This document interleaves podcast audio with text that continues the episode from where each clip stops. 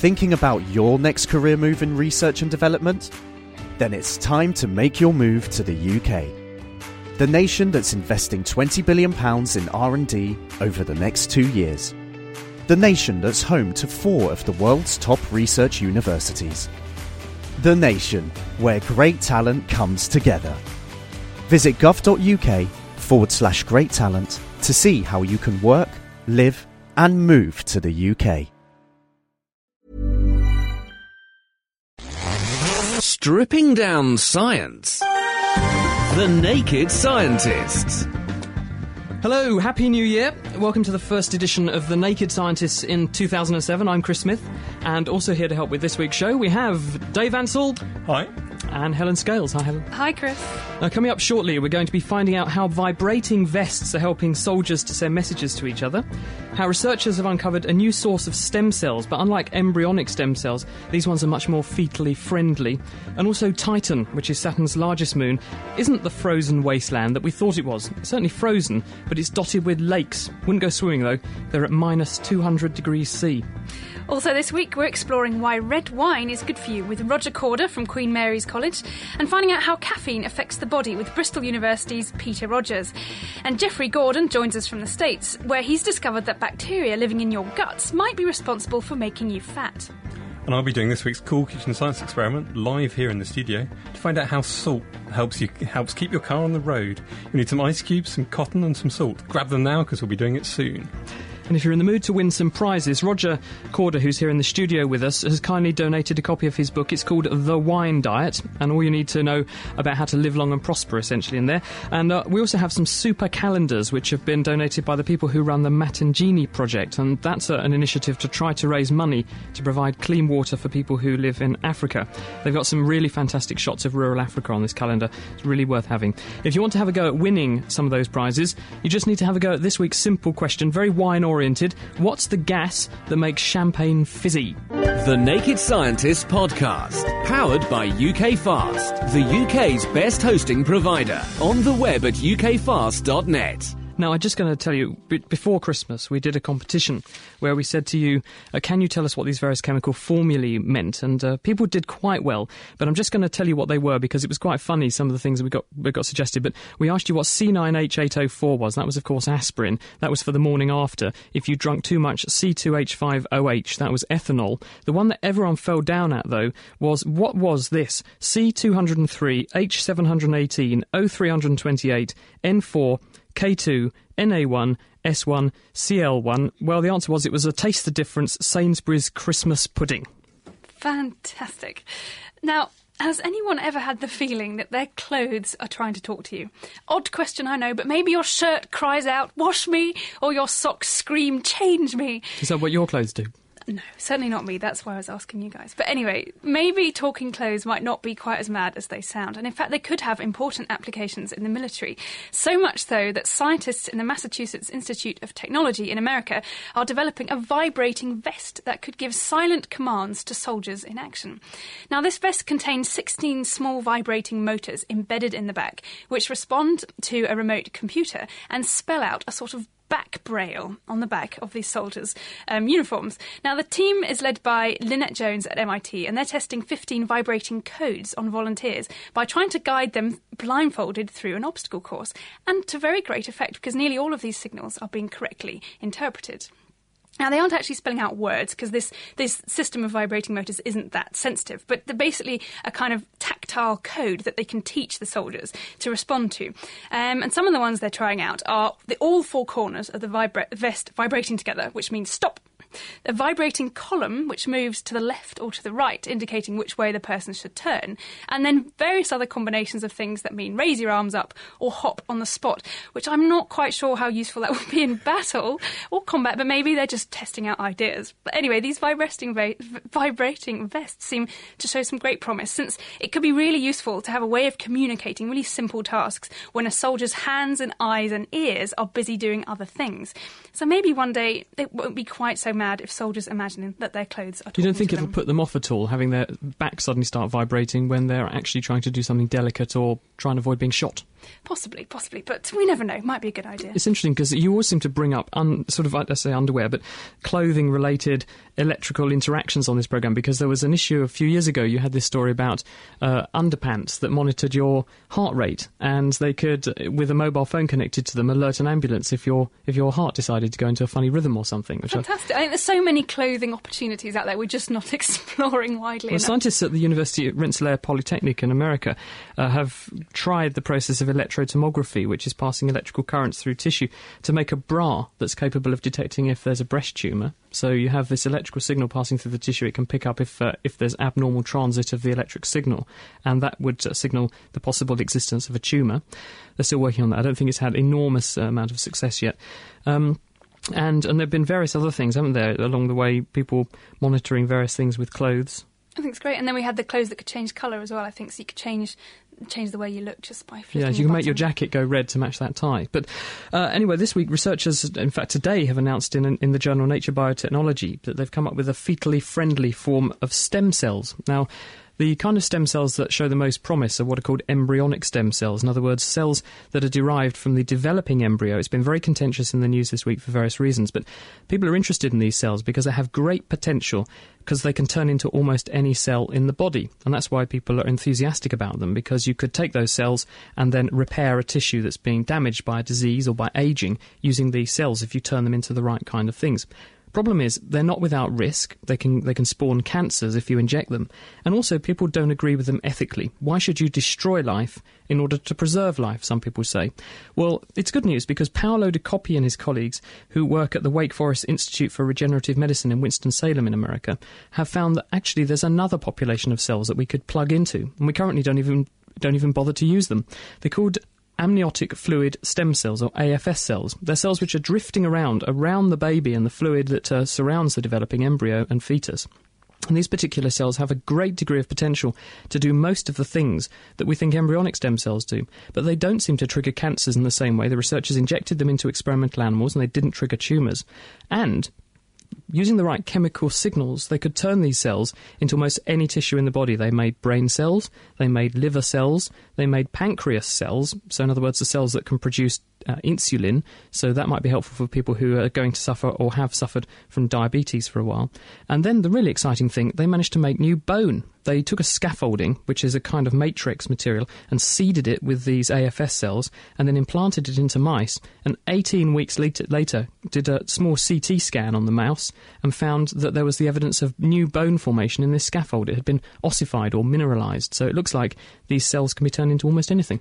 So these cells just sort of wandering around and they got lost when you were trying to make a baby and they just sort of wandered off? Well, we know that when babies form during embryogenesis, you shed cells from the surface of the developing embryo into the amniotic fluid. And we actually use those cells and certain populations of them to do diagnosis. It's called an amniocentesis. So if there's a worry that the baby may be suffering from a disease such as Down syndrome, you can stick a needle into the amniotic fluid and suck out some of the fluid, and you're looking for those cells that are in there because you can analyse the genetic material they contain and see if there's anything wrong with the baby or if it's healthy.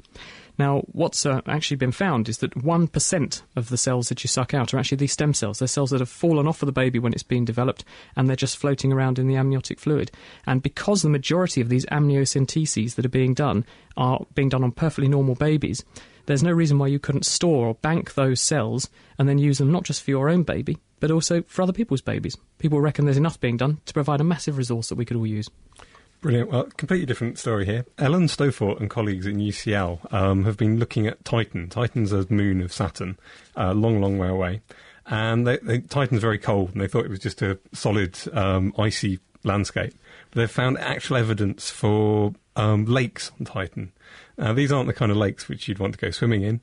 Um, they're sitting there at about minus 179 degrees centigrade, so it'd be a bit chilly. And if you did try and swim in them, you'd sink like a stone because it's about six times lighter than water. How did they actually find them, and why why is this a, a sort of step forward in what we thought was going on? Well, they've thought there might be um, methane on um, liquid methane on Titan for a long time because it's about the right sort of temperature, but they couldn't actually find any evidence for it. They found sort of like river tr- channels, but no actual lakes. Um, and so the Cassini probe, which is an orbiter which has gone to find out about Saturn and its moons, has flown very close to the North Pole, and it's taken a picture with its radar camera because the um, atmosphere is really foggy and smoggy. A 250 kilometre wide strip, lo- uh, long strip of the North Pole, and they found very flat, dark areas. And the only thing which they can think, the, the flat, dark areas tend to be at the bottom of depressions, and the only thing that it could possibly be is some kind of liquid which is filling up these flat areas. And they're guessing that it's probably methane. There might even be sort of a methanological cycle, a bit like the hydrological cycle, whereby methane evaporates and it rains down, just like water does on Earth. Just Intriguing to think that you could just dip a bucket in and tip it into your car petrol tank almost, and run your car on what people what is the Titan equivalent of the ocean here on Earth. Indeed.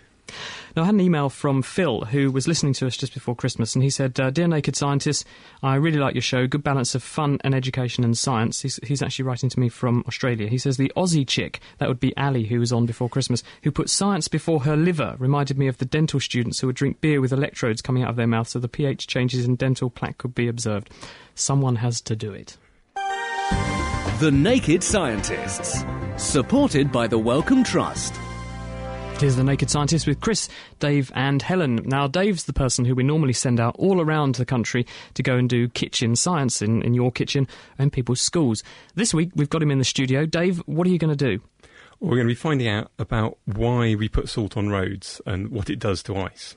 So all you need for this is an ice cube, some thread, and some salt. Very, very easy to do. Just go and find them. It'll be easy. I haven't got a freezer here, so I've had to get this thermos flask full of ice cubes. and I'll get one of these out, and then you just take a bowl or a mug or something like that. I'm going to put the ice cube in the bowl. It's a bit melty. Does that matter? Because your it, thermos obviously doesn't work very well. But it actually works better if it's just starting to melt. You don't want okay. it too dry. So you don't, you don't want a crispy really bone dry ice cube. If it's just come out the freezer, you might want to put it in some water for a couple of seconds. So you want a film of water on the surface? Yeah, okay. you need that. Then I'm going to take some cotton. If you've got a big ice cube, you might need to double or triple this up. So I'm going to take about a metre of it and fold it over a couple of times. Then all you do is lay this cotton over the top of the ice cube. So you've sort of got this, this thread made of multiple threads of cotton all twisted together. You, you could just, use yeah, you could use string or something. It's just cotton. And you're just thin. laying that just lay it on top of the ice cube. On the surface, so so it sort of soaks in the water. Yeah. Then I've got a big packet of salt. All you actually need is a little tiny pinch of salt and very gently sprinkle it over the top of the ice cube. So on the top where the cotton is? Yeah, not too densely, just a very gentle sprinkling. It would probably work with something like whiskey or some alcohol, spirit, if you poured it round the ice cube as well. But all you do is that, and then phone in with what happens when you try and pick up that cotton and why you think it happened. Okay, how long will it take for, for the effect? How long should people leave it to cook, if you like? Probably best to leave it maybe about 10 seconds and then just lift it up and see what happens. Okay, do you know the answer? What's going to happen? Call in 08459 25 2000, email chris at nakedscientist.com or or you can text in on 07786 20 1960. Don't forget, we have a quiz running, which is uh, we want to know what is the fizzy stuff? What's the gas that makes champagne fizzy? What is it? If you think you know the answer, you can win a copy of Roger Corder's The Wine Diet. He's here with us this week. He'll be talking very, very shortly about how red wine can actually have a health promoting effect and, and how he's managed to find out how it has a health promoting effect. And also, Bristol University's Peter Rogers is with us. He's actually been working on caffeine, and he'll be telling us why caffeine is or isn't good for you, how it affects the body. And coming up shortly, we'll also be talking to Jeffrey Gordon, who's from the United States. He's actually found very intriguingly that the bacteria that live inside your guts could have a very powerful impact on how likely you are to get fat. So, if that's something which you're interested in and you have any questions related to that, call in now. Now, in the meantime, it's time for the third part in our series on science and colour. And this week, our naked scientist Anna Lacey has been looking at how colour plays a crucial role in medicine and in the pharmaceutical industry. I'm lucky not to get headaches that often. That is, unless I've had a beer or three too many. But for the people I asked here at Addenbrooke's Hospital, there seems to be another universal cause for headaches. Stress, I suppose, as much as anything. Yeah, stress, that sort of related things is the main thing work and stress, you know. And how about you? What gives you a headache? Stress, money worries, women. but regardless of whether the cause is stress or alcohol, what is it that's going on at the microscopic level when we have a headache or feel pain? Here's Dr. Michael Randall from the University of Nottingham's Medical School. You have pain receptors in the body which can be stimulated by a chemical family called prostaglandins. And one action they have is they sort of sensitize those pain receptors. They make them more sensitive to pain. And so the body is aware of pain and inflammation.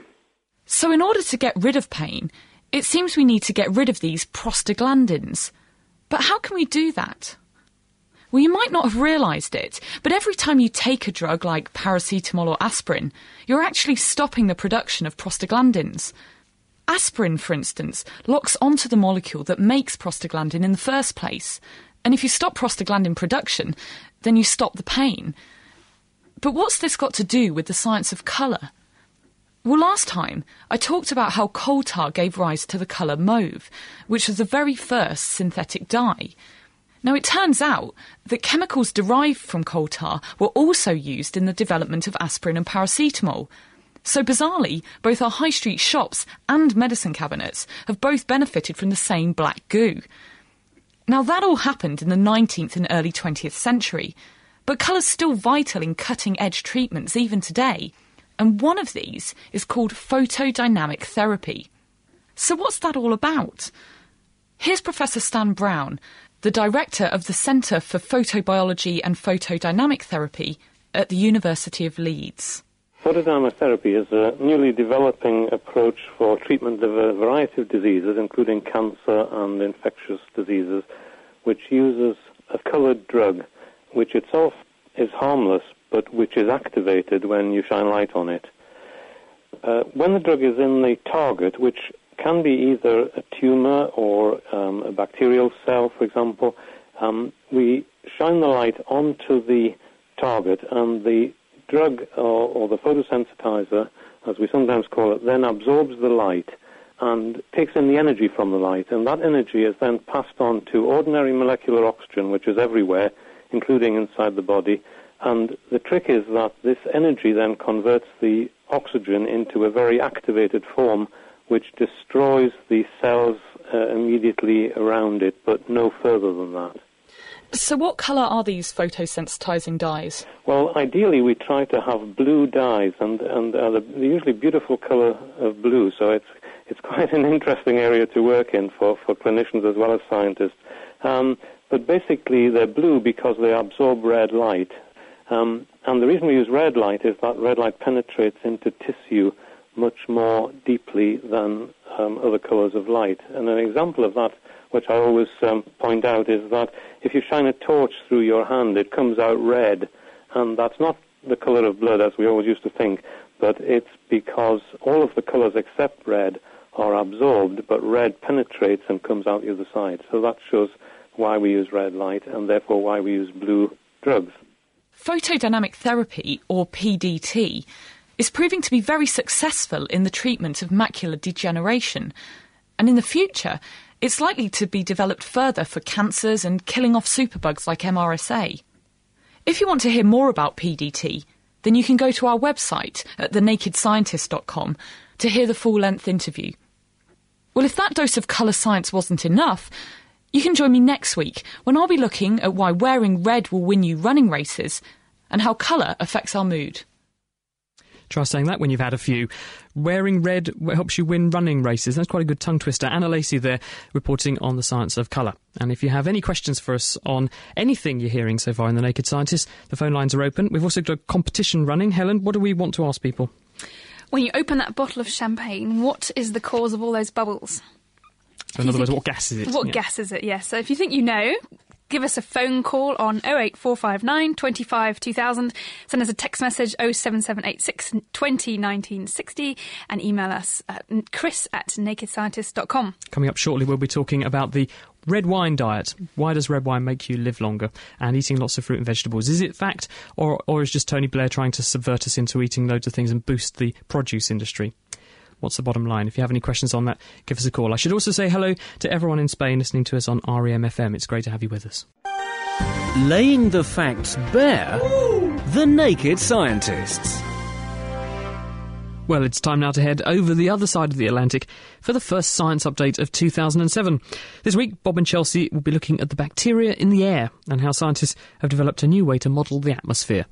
This week for the Naked Scientists, we're going to talk not about the bacteria in your gut, but in the air all around you. As Chelsea tells us, these bacteria have become a matter of national security. If there's anthrax in the air, is it a bioterror weapon or just a harmless, naturally occurring close relative? The U.S. Department of Homeland Security needs to know this, so they asked scientists at Lawrence Berkeley National Laboratory to take stock of the air's normal bacteria population. Microbial ecologist Gary Anderson says a better sampling technique was sorely needed. Virtually everything that has been done to date is use culture, and we know for a fact that less than 1% of all organisms in the air, like most environments, can be cultured. Instead, his team used DNA microchips. They're about the size of a quarter and capable of distinguishing thousands of bacterial species from a single gene. Their first census of the air over Austin and San Antonio in Texas found incredible diversity, about 1,800 kinds of bacteria, and the demographics were by no means static. We see that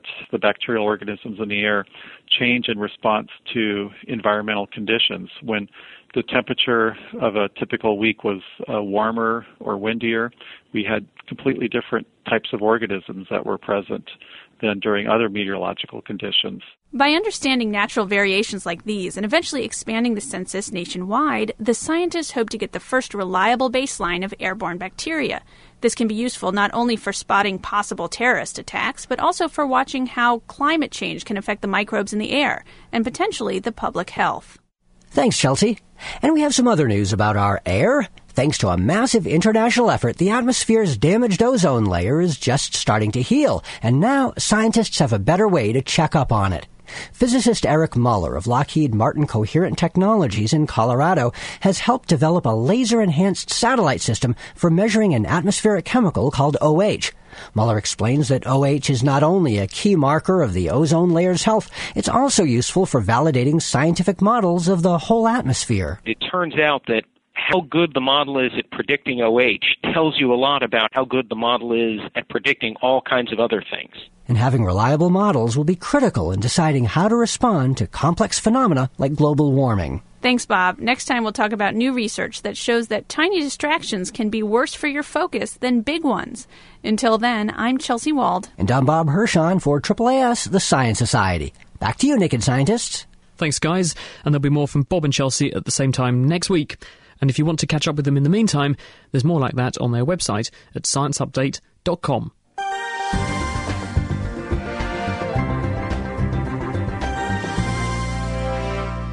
We're talking in a few seconds' time with Roger Corder all about how red wine can make you live longer. But first, Dave, got an email here from Juan Carlos Idrobo. And what he says is Hi, Chris, I really like the programme and I listen to it every single week. It's so great that there's a programme where science is explained to people of all backgrounds.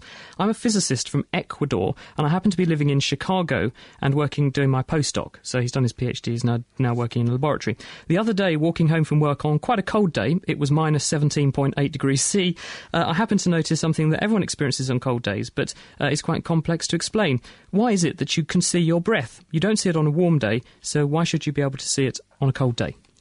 Uh, basically, warm air can absorb can hold more water um, as a va- water vapor than um, cold air can. So when you breathe air in, you warm it up in your lungs, and when it warms up, it, you've got a huge surface area of damp membranes in your lungs that can absorb lots and lots of water. When you breathe it out and it meets the cold air on a cold day, it suddenly cools down very quickly, and all that warm air, so all that water vapor can't stay as a um, water vapor anymore. It has to condense into little tiny water droplets. So what you see is steam. If it's a, um, a hot day or a very more, more dry day, then when you breathe out, it doesn't get cold enough to condense, and so it just disperses gently. So it's the same thing as when you breathe on a mirror and the mirror surface is cold and you see that layer of water vapour forming. Yeah. And then it disappears again, presumably because the environment's warm enough to allow the water to turn back into well, it's, gas. It's dry enough so the, uh, it'll eventually just evaporate again, but much more slowly. So Naked Scientists, and uh, we're taking lots of questions like that. If you have any for us, 08459 25 2000 is the number. You can text in on 07786 20 1960 or email us chris at nakedscientists.com. Now, our first guest this week is uh, Roger Corder, who's from Queen Mary at the University of London. And uh, Roger's recently published a book which is called The Wine Diet. But one of the things that you've really risen to prominence for, Roger, is actually sussing out what's in red wine to make it good for us. Absolutely, that's that's been my work, my research for the past six or seven years, um, has focused on trying to discover exactly what it is in wine that improves blood vessel function and protects from heart disease. So, how did you go about that, and, and what is the bottom line? Is it good for us? All the evidence points to it being good good for us, and but it may be that certain types of wine are much better than other other wines. Um, essentially, what we did from a laboratory point of view is, is is we studied exactly what substances in wine could change blood vessel function. And then the, in parallel with that, we were looking at areas where people were living longer and drinking wine and seeing that these, these, the wines in these areas were richer in this substance that we identified as being uh, a procyanidin, which is a, a flavonoid polyphenol what people would know them as antioxidants, but in terms of the effects we were looking at, this was a profound change. It causes a profound change in blood vessel function. Because there is a phenomenon called the Mediterranean effect, isn't there? So people who live in the Mediterranean basin, and and the French paradox as well. These French people who managed to have an atrocious diet, smoke like a chimney, and still live to be 500 years old, and, and no one really understood how they did it. And what you're saying is that if it's the red wine that they're drinking that, that could actually be doing that? Well, I- exactly. I, I, the Mediterranean diet sprung out of research called the Seven Countries Study, and that, that showed that people living on the island of Crete were li- living longer with less heart disease, despite a fairly high fat diet. But an important part of their diet was to drink regular wine. Now, I, I started looking in Sardinia because the highest concentration of, of centenarians were based on this island in terms of, of European population, and I found that their wines were richer in procyanidins than wines from other areas. The Cretan wines were also rich in this, this particular uh, polyphenol. And so I then looked at the French, French population, and there's a, a, regional variation in heart disease across France, and there's also a regional variation in, in the longevity. And what I found was people living in southwest France were, were drinking wines which were very rich in these particular polyphenols. But the interesting thing about this and the French paradox, this is one of the areas of France where they eat some of the fattiest foods. And, and so I became convinced that a, wine should be part of a healthy diet, and B, some of the nutrition advice that w- was being pushed to the general public was actually not based on fact. Is there a conflict of interest here, Roger? Because you're a bit of a wine drinker, aren't you? You're a wine connoisseur, aren't you? I wouldn't say I'm a wine. I, I, wouldn't say I'm a wine connoisseur, and obviously we all like to have excuses for our habits. But what I was, I was, I was somebody who who was religiously following a low-fat diet, and I suddenly started looking at the science of low-fat diets and realised actually, if you wanted to have have a healthy cholesterol level. It was the type of fats you ate rather than having a low fat diet. And low fat diets were often boosting um, uh, over purified carbohydrates into people's foods, sugars into their foods, and they were actually changing their heart disease risk in an unfavourable way. And so this drove me to write a book to explain w- what it is about eating healthily that everybody should understand. It doesn't matter whether you're thin or fat. Wine can be part of it, but the food you eat is so crucial to your overall well being. Let's just focus in on the wine story just for a second to, to, to, really nail this. So, you saw this effect, which was distributed across France, and the effect rose in the southwest specifically. So, what was going on in southwest France that meant that people there, despite an atrocious diet, were protected? Presumably, it wasn't just genetic. I wouldn't say the diet was atrocious, it was just different. But but essentially they they were growing a grape down there called the Tannat grape, which was very very rich in, in these protective polyphenols. But but other wines are also good for you. It's it's important that a tradition. Is it just red wine though, Roger? Because uh, lots of people say, "Oh, you have to drink red wine. White wine's no good. Beer's well, no good." Well, l- let me provide you with some evidence. A- Alsace has the lowest longevity in in France, and it has some of the highest heart disease. That's a white wine drinking area. D- do I need so to go is, on? So it is the colour. It, it is specific. Though the red red wine grapes impart to the wine protective chemicals. Exactly. what what are those chemicals? How do they work? And why does the grape make them? The, the, actually, white grapes also have them. So if you take the white seeds and, and seeds from red grapes, they're, they're also present. The, the, difference between white wine and red wine is is really the way the wines are made. The, the white wine is, is the fermented juice of the wine, whereas the red wine is a fermented juice with the seeds and skin present. So the longer the, the, the time between the, the, the, the fermentation or maceration of the red wine with the seeds, the more extraction of these polyphenols you have, and, and so the higher the levels. I've got an email here from Richard, Richard Vogt, and he's um, writing to us from the Uh, Montreal in Canada is a big fan of your show. I listen to it uh, while I'm working in my lab. Uh, I heard a question about a recent. I have a question about a recent story which described a compound in red wine that was found to increase athletic ability in mice. I think he's probably talking about resveratrol. But um, if the results could be extrapolated to humans, would we be able to reap the same benefits by simply eating grapes, or is there something special about the wine production that tends to bring it out? Well, well that simple question has many parts. Um, essentially, it's possible that the, that the polyphenols we see in wine changing blood vessel function could improve athletic ability in the way that perfusion through muscle may be improved, and, and so nutrients would get to, to muscle in a way that performance could increase. Um, whether you can get the same benefit from grapes or wine, it's quite clear that that that wine for wine uh, to have a high level of protective polyphenols, you need to have between f- four and ten days to have any sense of these these present because the alcohol level has to rise to six percent. Why is the alcohol important? Be- because these are not very soluble. Um, so molecules. you need it as a carrier to You- keep it there. So, you- so just drinking the grape juice is not beneficial. N- not drinking it's not, nothing much is present in grape juice and eating grapes you probably don't have long enough time to extract everything from the seeds you're really better off with a glass of wine but there are alternatives Okay, well now we've okay, so we've got wine. It's got this stuff in it. How do we actually get that into the body? Obviously, we drink it, but how does it get where it needs to go? The blood vessels.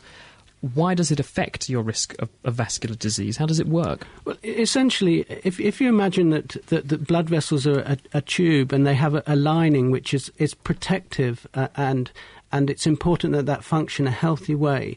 Now, the the, the chemicals in, in wine are able to boost the healthy characteristics of this lining, so that you reduce your risk, your risk of heart disease.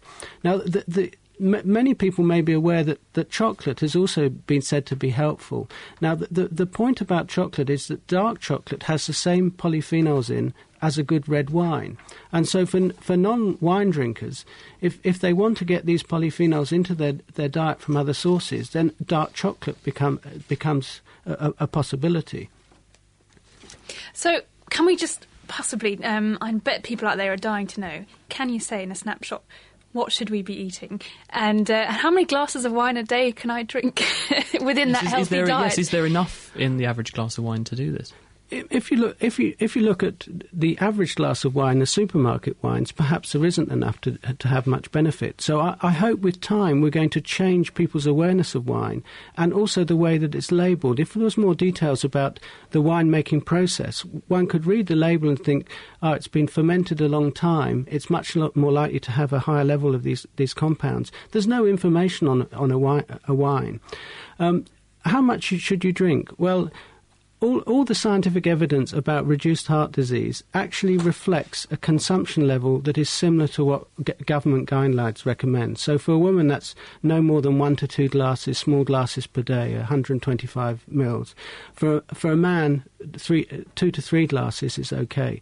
But a, an important factor about people benefiting from wine consumption is they're often consuming it with food. It's part of a lifestyle pattern. It's not going to the pub and shoving down a few glasses of wine and then thinking I've got all the benefits. Because studies have shown that people who drink without food are more likely to have high blood pressure. High blood pressure increases your risk of heart disease and it increases your risk of a stroke. So it's important to understand fully the lifestyle combinations. Got another email here from Gavin. He says, I'm listening to you in Nottingham on your podcast. Um, it's recommended that we eat five portions of fruit and vegetables a day. So I'd like to know if I liquidize all of my five portions into, into one, drink the whole lot, and t- take nothing away, would that still count as my five portions and get me off the hook? I, I think. I think it would. I wouldn't su- suggest eating them, drinking them all at once, because inevitably it'd be more a drink than a, a, a solid mass. But I, I think that over over the period of, of a day, you would you would get the same benefit.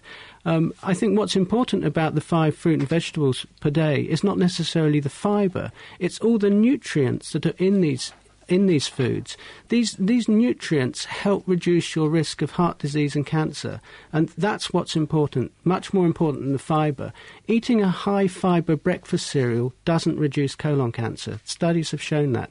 It's the nutrients in people's diets that are high in fibre that are, are more important. Sorting out the sparks from the quarks. The Naked Scientists. Tis the Naked Scientists with Chris and Helen and Dave. We're talking about healthy living in the wake of Christmas and New Year and all those resolutions and things. If you want to know why red wine makes you live a bit longer and whether caffeine's bad for you, and in a second, how the bacteria that are inhabiting your intestine could contribute to whether you gain or lose weight, then give us a call 08459 25 2000, email chris at nakedscientist.com or text in on 07786 20 1960. First, Dave, what's Kitchen Science this week all about and what do you want people to do? Very easy. Just take an ice cube, um, lay some thread over the top of it, and sprinkle some salt on it, and gently try and pick up that thread and see what happens. And phone in and tell us what happened and why you think it happened. Okay, very simple. So, ice cubes, bit of salt, bit of cotton, put the two all together and phone in. You could win yourself well a copy of Roger Corder's book. You heard him there. He's got a book called The Wine Diet that's just come out, and also we have some calendars from the Matangini project, which tries to provide fresh water for people living in rural Africa. It's a wonderful calendar with beautiful African scapes on it, and we've got some of those to give away if you can get uh, that that right. Now, our other guest is Peter Rogers, who's here from the University of Bristol. And uh, Peter works on caffeine, amongst other things. It's my favourite drug for a cert, Roger, uh, Peter. So, um, what's it doing to my body? Well, indeed, it's the world's favourite drug. So, quite easily, it's the most widely and frequently consumed drug, drug globally. So, therefore, it's important. What's it doing to us? Well, it has some pretty fundamental biological actions, and, and has effects accordingly on, on many organs and tissues in, in, in our body, including including the brain. And it's actually its effects are quite surprising and may not be what we think they are. Um, so, for a start, uh, the most obvious thing we think about caffeine, and probably a motive for us consuming it, is is that we get stimulated by it, um, and certainly we feel that stimulation. Probably when we wake up in the morning, we have our first cup of tea or coffee. It's pretty addictive, isn't it? Well, I, I wouldn't use the word addiction uh, with with caffeine at all. I think addiction should be reserved for um, cases where there's compulsive use and, and so on, and where I think my use is pretty compulsive, to be honest, Peter. well. Um, you probably consume it frequently and, and regularly, do, yeah. um, but I think actually you could probably give it up quite quite easily. Um, you I don't, don't know. Someone put a you, jar of decaf in, in my kitchen, and I didn't realise, and I went around with a headache for a week. Um, yes, now that's that's um, shows that you're physically dependent on caffeine. Oh, and I, I would say, am, yeah. and I would say that, that caffeine causes dependence. And actually, you probably need about a week to get over that physical dependency. So it's quite Okay. easy to give up. Sure. The, the key thing is actually, in terms of your short-term acute functioning, day-to-day functioning, you're probably just as functioning just as well without caffeine as you are once you've got over that um, that week's A, withdrawal. a effect. perpetual headache, a feeling of lassitude and tiredness, and inability to concentrate. Words get tangled up in your head. It, it's got all the hallmarks of an addiction. Um, but what's it actually Well, doing to my body? uh, When I I, when I- I when I drink this Nescafe, I've got this massive mug of ultra strong to get me through the program. Um, when I take this into my body, what's actually happening? Okay, well, uh, what caffeine is doing is it's blocking adenosine receptors, um, uh, cell sur- surface receptors um, on cells in our, our brain and other organs in our in our body. And those um, cells have receptors are normally activated by adenosine um, that's produced um, by the body. And adenosine levels actually increase during wakefulness um, and decrease uh, during sleep. By blocking um, the effects of adenosine at, at those receptors, caffeine is keeping us um, stimulated and awake. But uh, uh, an important issue is that with regular consumption of caffeine, that system adjusts itself. So that system becomes more sensitive to the effects of endogenous um, adenosine. And we, we have shown in our experiments, and, and a number of other people have as well, is that with regular consumption, we're not actually getting a net benefit for our alertness and, and mood from consuming caffeine because of readjustment of our physiology. So it has an present. effect for a little while, but then that wears off, and you're back to square one. You just need the drug there to feel normal. You are. What we we've pretty much clearly shown now is that, that the buzz you feel in the morning is, is what we call withdrawal reversal. So overnight you metabolize away the caffeine you consumed the previous day. You wake up feeling tired, lethargic, and so on. Even after a good night's sleep, you feel like that, you're in the early stages of caffeine withdrawal. Your caffeine picks you up back to normal, but it doesn't take you above normal. But lots of these cold remedies and things that rescue you when you've got the flu or man flu or something, they're loaded with caffeine, aren't they? The reason you feel so perked up, often I won't drop any brand names, but the reason you feel so pepped up is, is because if you look at the ingredients, it's got a microscopic dose of paracetamol, a whiff of aspirin, and then this massive slug of caffeine. Well, it's not got a massive slug. It's probably got a cup of coffee equivalent uh, slug of caffeine in there, and, and, and that's obviously a mis- misnomer. For example, the, the idea of energy drinks having a huge amounts of caffeine actually you can get the same dose of caffeine more cheaply in a cup of tea or coffee. The the important thing, I think, actually, it's interesting that um, it's in analgesic remedies, flu remedies. Um, it, what the benefit there is almost certainly is that you're reversing caffeine withdrawal again because actually when you've got the flu you don't feel much like drinking tea and coffee. So that's your replacement caffeine. So it's a good idea to have it there. Very good for people who want to sell you something. If they sell you a, uh, a remedy and it makes you feel so much better because all it's doing is pandering to your addiction it's not actually making you feel better no. at all is it? Um, well it, it's getting you you back to normal. Might I would argue you'd, you'd, probably be better without consuming caffeine um, on a daily basis although there are some longer terms of effects of caffeine that, that are very interesting. Well, that was going to lead me on to the next thing, which is, you know, is this bad for us? We're all drinking this stuff. Is caffeine health health deleterious? Well, I think I think it should be put in perspective. So there are lots of other things I would do first in terms of my behaviour to improve my longevity um, and healthfulness than, than giving up caffeine. And it's all too often people say give up caffeine is one of the first things. There's something wrong with you, give up caffeine. And I think that's that's not the right approach to take because actually tea and coffee are part of our lives and, and, and they're enjoyable. If there's no good reason for giving up, don't don't don't give it but up. Is there any evidence that it, it is bad for you? Um, People have done trials. Well, they must have done trials. The the greatest worry, as far as my understanding of the literature is concerned, is that caffeine increases blood pressure, and we've already heard how that increases the risk of cardiovascular disease, uh, for example. Um, but there's there's actually a lot of discussion about about those effects. There's some there's obviously these um, short-term damaging effects of caffeine withdrawal. That that's um, um not not good for our everyday functioning. But actually, there's some interesting um, um, results suggesting that actually um, long term caffeine consumption may be protective against cognitive decline later in life, and there's evidence that it's also protective in relation to the risk of Parkinson's disease. I think people have said, though, that smoking protects you against Parkinson's and Alzheimer's, and cynics have said the reason it does that is because people don't live long enough if they smoke in order to get those diseases. So maybe, maybe in the caffeine's case, one can argue actually there is a beneficial effect. Um, I think I think there is in, in relation to caffeine. I don't think that's a, a, a good explanation either the smoking data actually, or, or certainly not the, the caffeine data. There's good reasons to believe um, how caffeine may interact with Parkinson's disease, for example, movement disorder, because um, adenosine um, interacts with, with dopamine in the brain, and adenosine normally puts a brake on dopamine function. So caffeine blocking that um, um, adenosine function may um, de-inhibit dopamine action, in, which is impaired in Parkinson's disease, for example. So there, there are plausible mechanisms um, whereby it can be uh, caffeine can be potentially neuroprotective um, in relation to function of the adenosine system and, and also in relation to Parkinson's disease. Fancy listening to the naked scientists in your bed, on your way to work, or even at work? Mm-hmm why not subscribe to our podcast? For more information, visit nakedscientist.com forward slash podcast. This is The Naked Scientist with Chris, Helen, and Dave here in studio, waiting for your questions on anything at all and answer our teaser. Why are champagnes. Why is champagne bubbly? We also had a really nice text message here from Alison Dawes. Thank you very much. Oh no, Alison Dawes is who it went to. Who's the name? Bill Bungay. Thank you very much for saying that our programme is the best and informative on all of the week's BBC radio. Isn't that nice? Wonderful. Uh, uh, the check's in the post, I reckon we should say. But Dave, um, we have uh, this question from Ria in Peterborough. But just before we talk to her about icebergs, remind us about what you want people to do for your kitchen science this week. Just get an ice cube, um, get it out, put it in a bowl, uh, stretch a bit of thread across the top of it, sprinkle a very little bit of salt over the top, and lift up the thread gently after a few seconds and see what happens. You'll be amazed. Here's Maria. Hi, Maria. Oh, hi there, Chris. Welcome to the Naked Scientist. What do you want to talk to Dave about? Um, well, I was wondering when you came up with the ice thing on the programme. I've been wondering a long time. Um, everybody knows that ice, uh, that salt melts ice. You know, they put it on the roads and things and that. why is there such big icebergs in the sea when it's full of salt? Why don't they melt?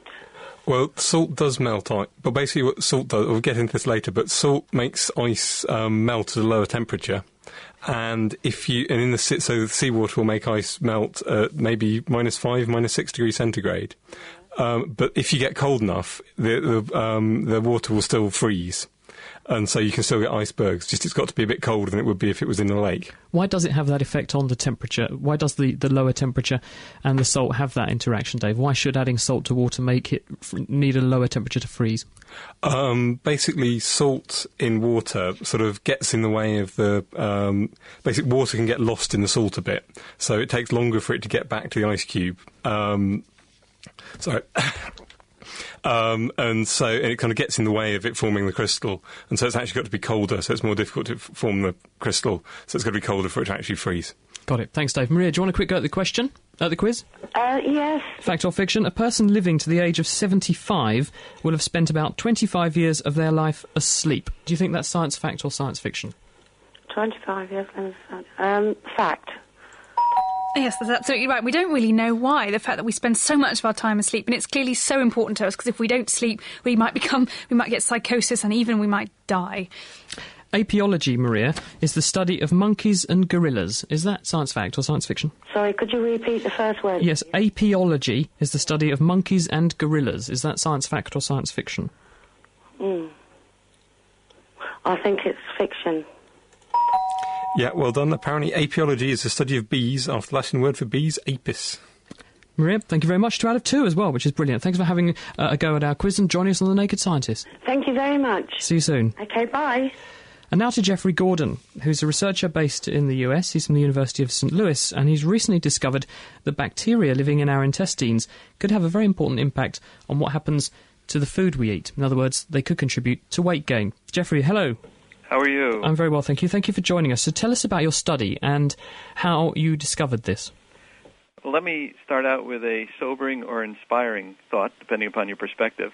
Um, adult humans um, are composed of 10 times more microbes than they are human cells. And the question is, what do these microbes do to us? How do they benefit us? How do they form strategic partnerships with us?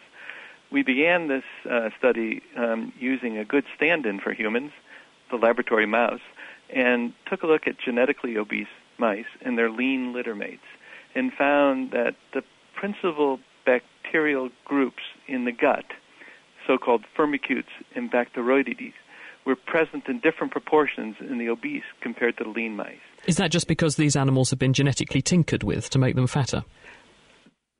The, the implications are that there may have been a link um, between uh, the amount of fat and the composition of the microbial community.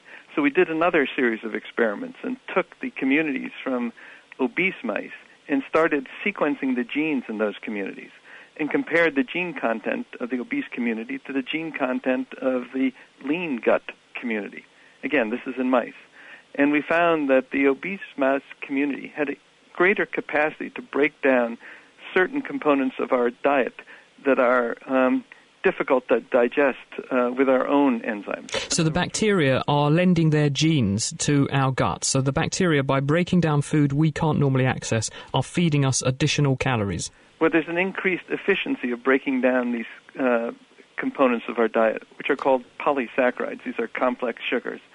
Um, and uh, the idea spawned from these um, uh, experiments was that perhaps when people sit down with a bowl of cereal in front of them, which are rich in polysaccharides, that uh, some individuals are able to extract more calories than their uh, dining partners who had a different uh, suite of microbes. And they're the larger ones. Right. So even though the package label may say 110 calories per serving size, that's an absolute value.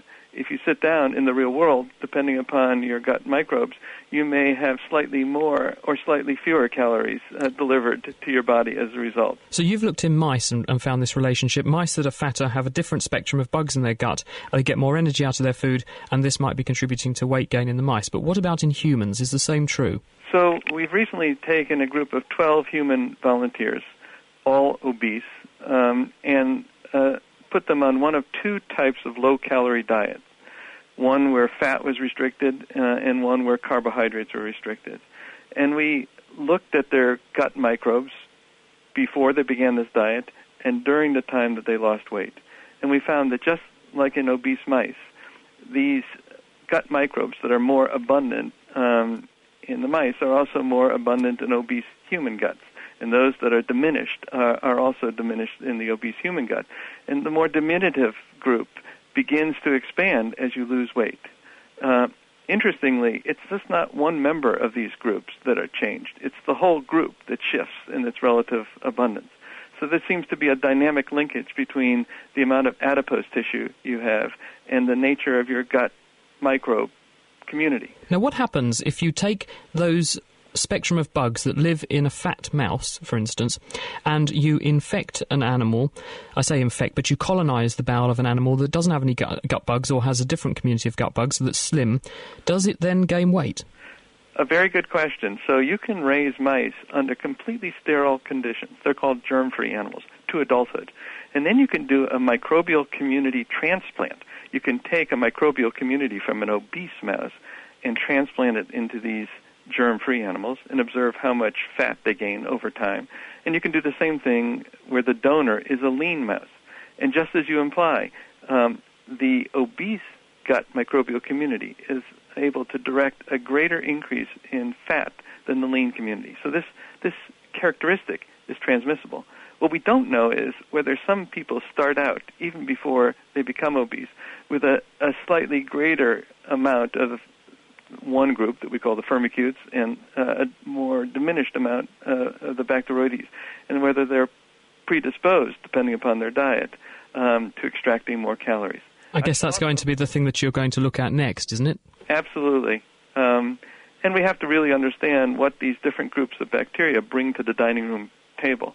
Uh, it's really part of a larger attempt to understand how these alliances between humans and their microbial companions benefit us, and whether there are differences in our microbial community structures that impart to each one of us distinctive physiologic characteristics. Thank you very much, Jeffrey Gordon. Jeffrey Gordon there from the University of St. Louis, explaining how the bugs that live in your guts help you to make the most of your meal times. If you'd like to find out a bit more about Jeffrey and his team, they're interviewed before Christmas on the Nature podcast, which is at nature.com forward slash nature forward slash podcast.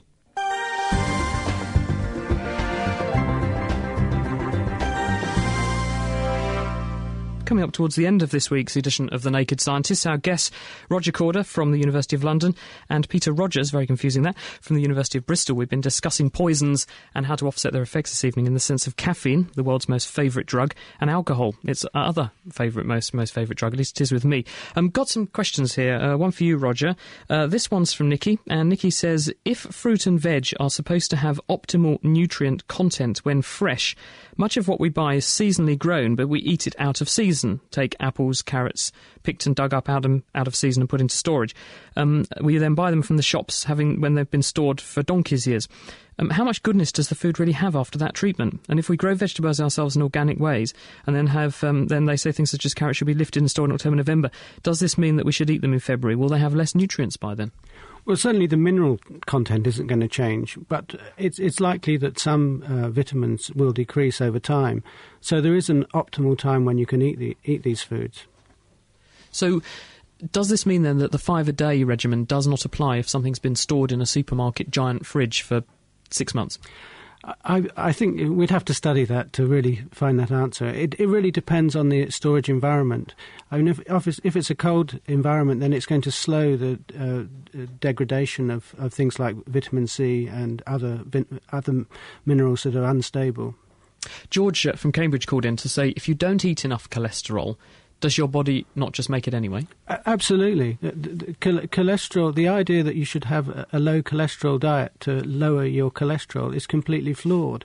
In, in fact, if you eat a low fat diet and have lots of refined carbohydrates, then your body likes to make cholesterol out of those excess carbohydrates. So it, a low fat diet isn't the secret to lowering cholesterol levels. I've got another question here along the lines of what we can drink. Rosie Lee in Saffron Walden asks if red wine is good for us, is sherry good for us too? Well, sherry is quite a rich source of alcohol. So, but in moderation, I think it's it's. I wouldn't suggest you stop drinking a, odd, the occasional glass of sherry, but I think it's got to be taken in the context of your overall sense of well-being. Don't drink too much and make sure the other aspects of your, your life are healthy. But it doesn't have the same specific benefits, no, perhaps, it, it, as red it wine. doesn't contain the same chemicals as wet red wine. Sorry about that, Rosie. But yes, in moderation, and if you enjoy it, why not?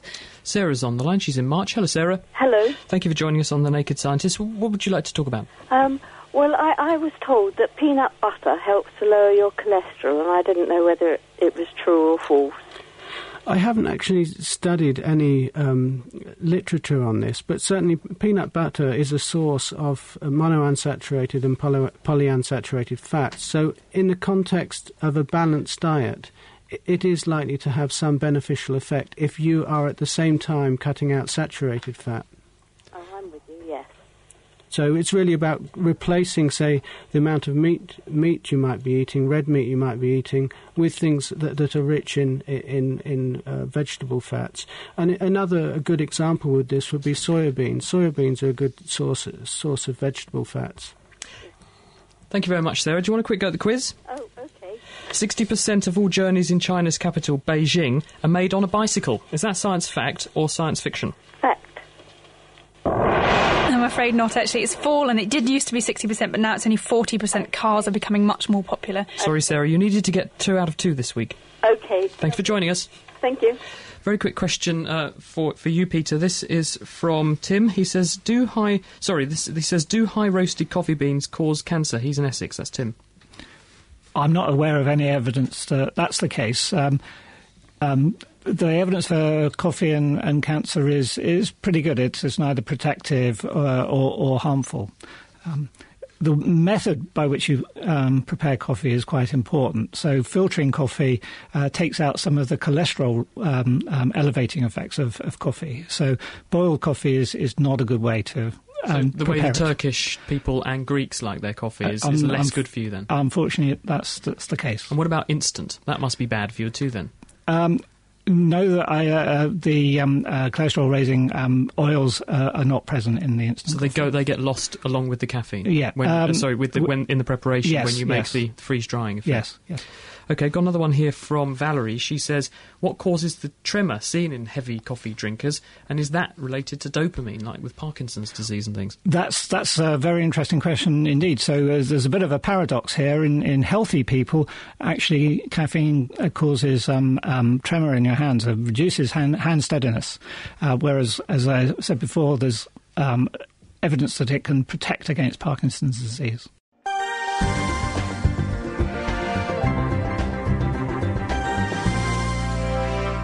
Okay, Dave, it's kitchen science time. What, did you ask people to do this week? Just give us a reminder as to what you wanted people to do. Well, what I've got here is a bowl with an ice cube in the bottom. I've gently laid a piece of cotton across the top, maybe three or four pieces of cotton all twisted together. If I used a string, it would be just right on its own. Um, and now what I'm going to do next is just sprinkle a little bit of salt over the top and gently pick up that cotton. Okay, so it's gone there, shaky, shaky with the salt. So the salt's just gone on where the cotton lays across the ice Yeah. cube. Yeah. Just sprinkle a very little bit of salt over the top, and I'm going to gently pick up this cotton with any luck. Yep, the co- the um, ice cube is coming with it. Um, that's amazing. So it, it almost instantly acts like glue. So what actually is happening? Well, I'm going to do another experiment, try and explain what's going on. So Okay. I've got here is another bowl which is full of ice cubes. Yep. And I'm going to pour the salt in now. And it goes. So what's Yep. happening to that thermometer? Hey, wow, it's very quickly going down. Actually, what, what are you getting? Minus four, minus five, minus eight. Well, why is that going down so quickly? Well, if, if you get it right, it's, you can even get down to about minus 18 degrees centigrade. The lowest temperature in the Fahrenheit scale is actually the lowest temperature you can get by adding salt to ice. Um, and when you add salt to ice, it gets colder. But but where is that coldness coming from? Because the ice, according to the thermometer, is naught degrees, and you've put the salt on, and suddenly the thermometer is recording minus ten now. Why is that?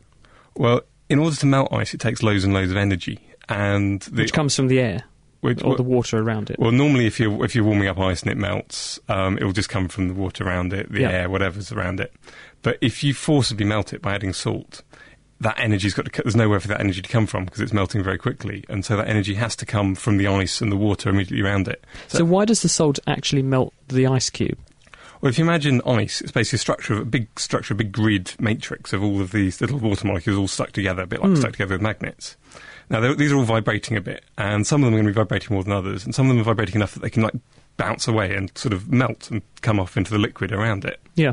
And normally, other molecules in the liquid can will be joined back in, and in when they escape, it takes lots of energy, and when they join back in, it gives that energy back. So everything stays at about the same temperature, about 0 degrees centigrade. Okay, so what does the salt do? Well, if you put a load of salt next to it, um, the, if you imagine a molecule that's escaped, it now gets lost in all these other salt molecules, and it takes it much longer to get back to the ice. So other ones can escape, and other ones can escape. So on average, a l- lots more of them escape, and it melts. And in melting, all that energy they took escaping, um, it's got to come from somewhere, so it all cools down. So the ice cube cold. actually gets colder. Yeah. Is it just salt that does this? Um, lots of things. If you add whiskey to um, ice cubes, they'll get colder. So actually, you can get a you can get a drink if you add some alcohol to your ice cubes It's colder than than water would freeze at. Yeah, if you had, uh, in fact, this was how they used to make ice cream, which actually comes back. If you um, have a load of ice around a bowl with salt and things in it, salt and not So sugar. an, i- an ice and salt sandwich sort of thing. yeah, if you um, with you add a load of salt to it, and then it will freeze the ice cream in the middle, which wouldn't. So you have a little bowl in the middle with the with the cream in it. Yeah. The ice and salt around the outside, and that would chill the ice cream down to frozen point. Yeah, but because um, Before people had fridges. Yeah, so you didn't need to freeze it. Okay, so what's going on with the cotton? So you laid the cotton on and it wasn't stuck. You put some salt on and then you could lift the ice cube up. So what went on? What's happening is in some places where the salt is, it forcibly melts that ice cube, so that those places get really cold.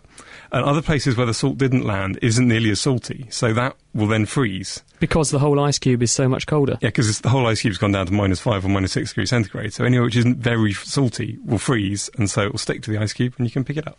Now, returning back to the sort of real world examples, how would we see this manifest out there on the roads? Well, if the, if you've got an icy road, you want to stop it being icy because it's really slippery. So what they do is they just chuck a load of salt down, which means that maybe the um, ice icy water will freeze at minus five rather than naught, and so it has to be a much much colder day for it to be dangerous and slippery. Right, so before the road will actually become frosty, you need much colder weather. Yeah, there is a temperature where this won't work out. If you get down to minus 20, minus 30 degrees centigrade, it no longer works. I believe in Finland it, it does routinely get cold enough that you don't bother putting salt on the road because it's not worth it. You just have to wet, have snow chains or big pointy things in your tyres. Is there any other chemical you could add to the road which would enable it to remain as a liquid at a much lower temperature?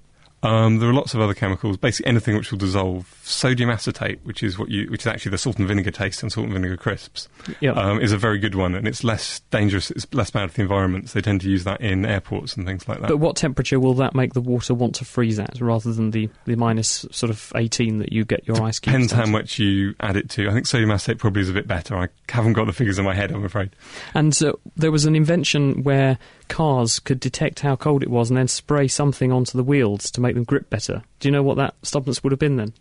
I have no idea. Um, I guess it would be something like an antifreeze, like you have in your. The reason why you add antifreeze to your car water system is to make it freeze at much lower temperature, and the reason why you have to put a lot more in the winter is because it could get a lot colder, so you need it to freeze at an even lower temperature. I think that's one you can have as homework, Dave. Thank you very much, Dave, for a fantastic experiment. Cheers. Well, that's it for this week's Naked Scientists. We're back with another edition of the programme next week, and it's our world-famous science Q&A show, the Science Phone-In, a whole hour of the programme devoted just to your science questions. But we do need some questions in the meantime to answer, so please send in anything that's crossed your mind. The wackier and wilder the better. Send them now to chris at nakedscientist.com. And also, it might be worth checking out our website, which is nakedscientist.com. We've got a fantastic forum there. It's thriving, humming, and buzzing with lots of people posting their questions.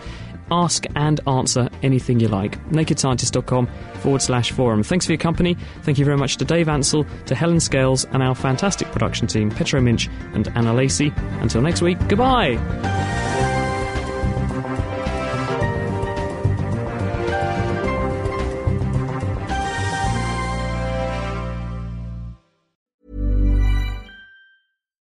Thinking about your next career move in research and development? Then it's time to make your move to the UK. The nation that's investing 20 billion pounds in R&D over the next 2 years. The nation that's home to 4 of the world's top research universities. The nation where great talent comes together. Visit gov.uk forward slash great talent to see how you can work, live, and move to the UK.